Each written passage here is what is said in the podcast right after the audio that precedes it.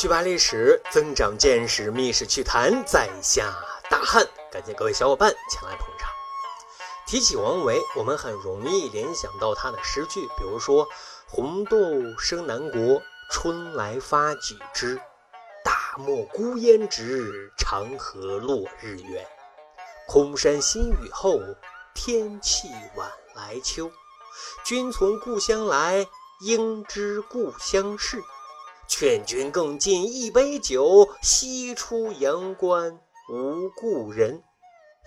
还有他的成名作17岁便做成的9月9日忆山东兄弟，独在异乡为异客，每逢佳节倍思亲，遥知兄弟登高处，遍插茱萸少一人。说来也有意思啊，王维这个大诗人是最早提出作家这个概念的，而这个作家不是指自己啊，指的是自己的弟弟王进啊。当年王维本是官宦子弟，不过呢，因为父亲去世的早，家贫中落，母亲呢就带着王维和他的弟弟妹妹变卖了家产，回到了娘家啊。那时候懂事的王维练摊卖画，弟弟王进主要是给人代写文章，贴补家用。有一天呢，有一个人就错跑到王维的地方啊，给了一笔钱财。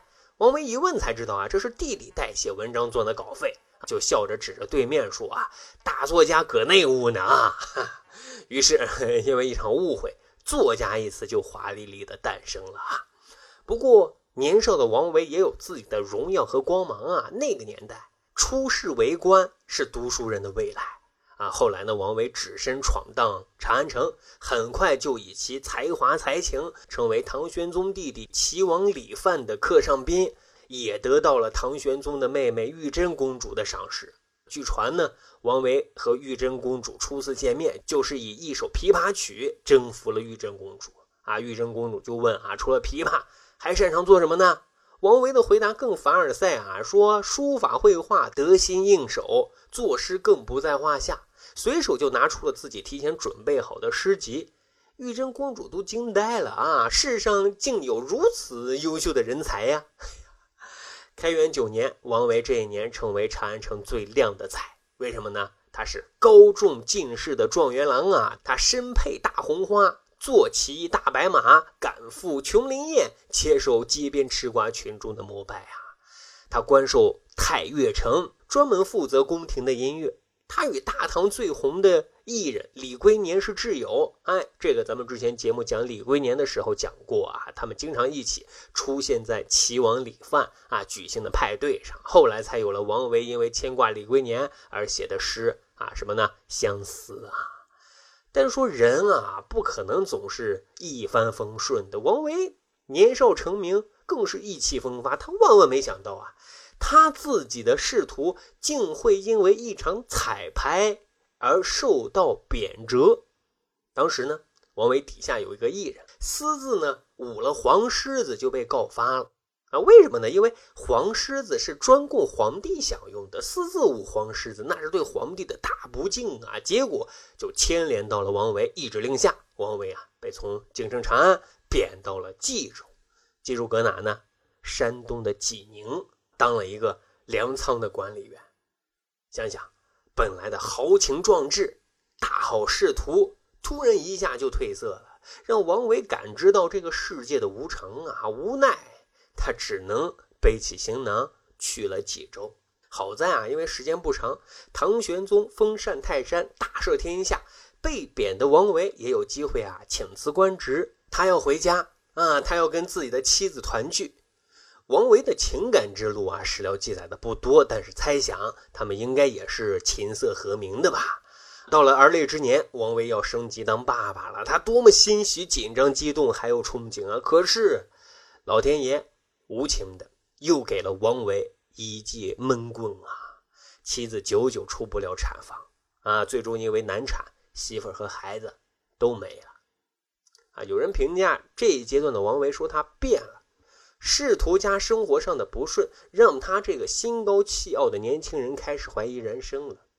而或许因为母亲信佛的缘由，佛教思维对王维的影响是越来越大了以至于他的诗画少了性情，多了禅意；他的人生少了固执，多了佛系。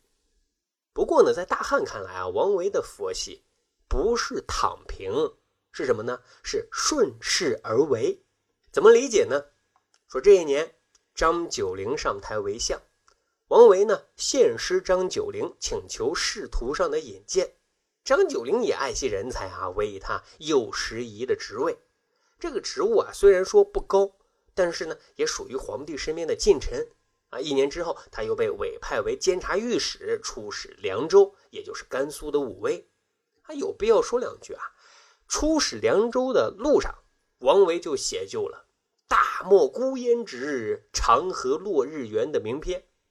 在凉州与故友岑参、高适、袁二相逢啊，更是把酒言欢。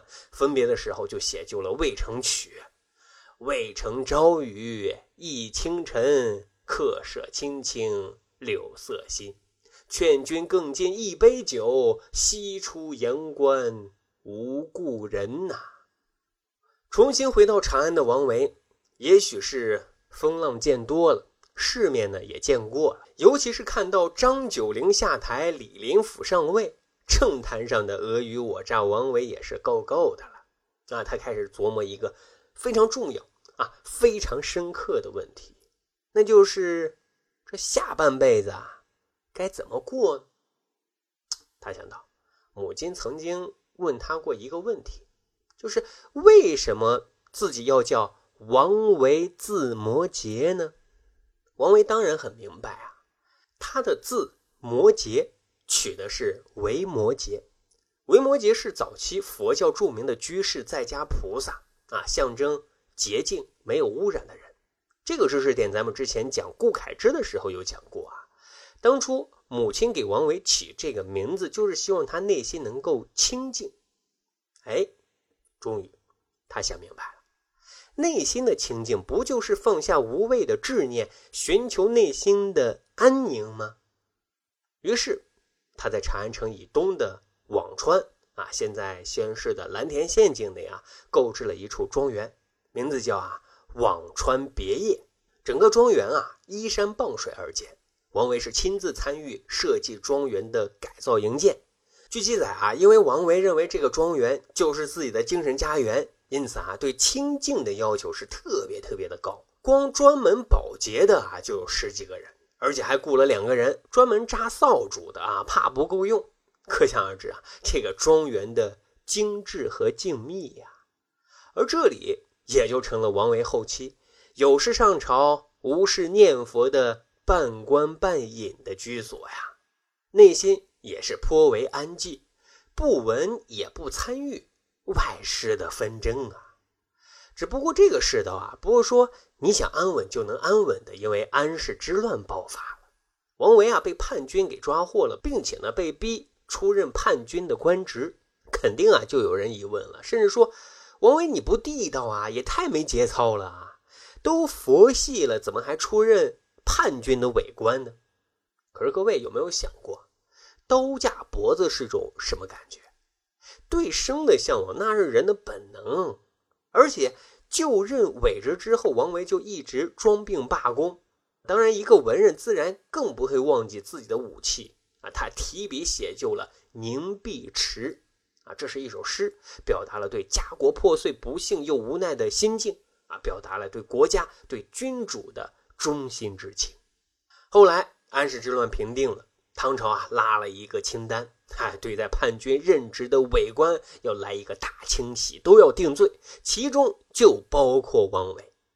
好在此时啊，家里的那位大作家王维的弟弟王进向唐肃宗呢就请求，他愿意辞去自己的官职来救赎自己哥哥的罪过啊。要知道啊，当时王进可是在平定安史之乱当中立过大功的，已经升为刑部侍郎。再加上啊，唐肃宗也看到了王维《凝碧池》的这首诗，也大为赞赏王维的忠君爱国品质，最终王维是平安落地了。各位啊，这一点特别像之后乌台诗案爆发之后，苏辙救自己哥哥苏轼的桥段呢。苏辙当初也是自愿放弃仕途，只为还哥哥自由身的。哎呀，历史有时候还真就这么巧合的。而现在经过这次风波之后，王维更加的坦然了，也更加心无旁骛了。虽然此后他的仕途更加顺畅，已经官至尚书右丞，但是他更加坚定自己清静随信的信念。他随后将自己的辋川别业改为寺院，而他生命最后的几年更是洒脱。他或是一叶扁舟，或是独钓寒江雪，随心随性。前几年有一个老哥给大汉讲过人要讲究三个静。第一个静是干净的静，第二个静是平静的静，第三个静是境界的静。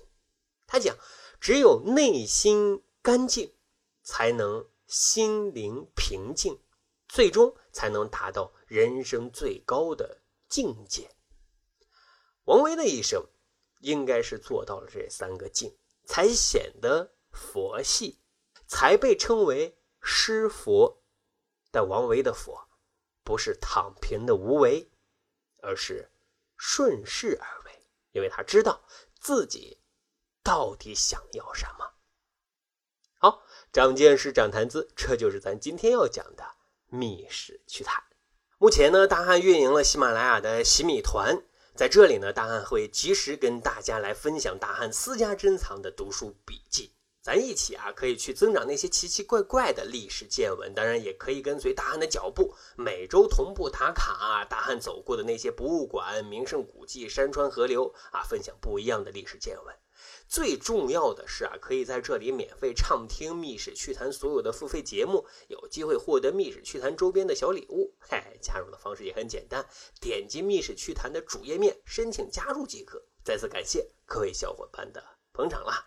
咱还有一个趣吧历史的小分队，如果您对历史边角料感兴趣，欢迎大家关注十里铺播客频道微信公众号，然后回复数字1就可以添加大汉的个人微信。经过简单审核之后呢，大汉就会邀请您进入这个小分队当中咱就可以谈天谈地，聊历史段子。本期节目就这样，感谢收听，咱下期再会喽。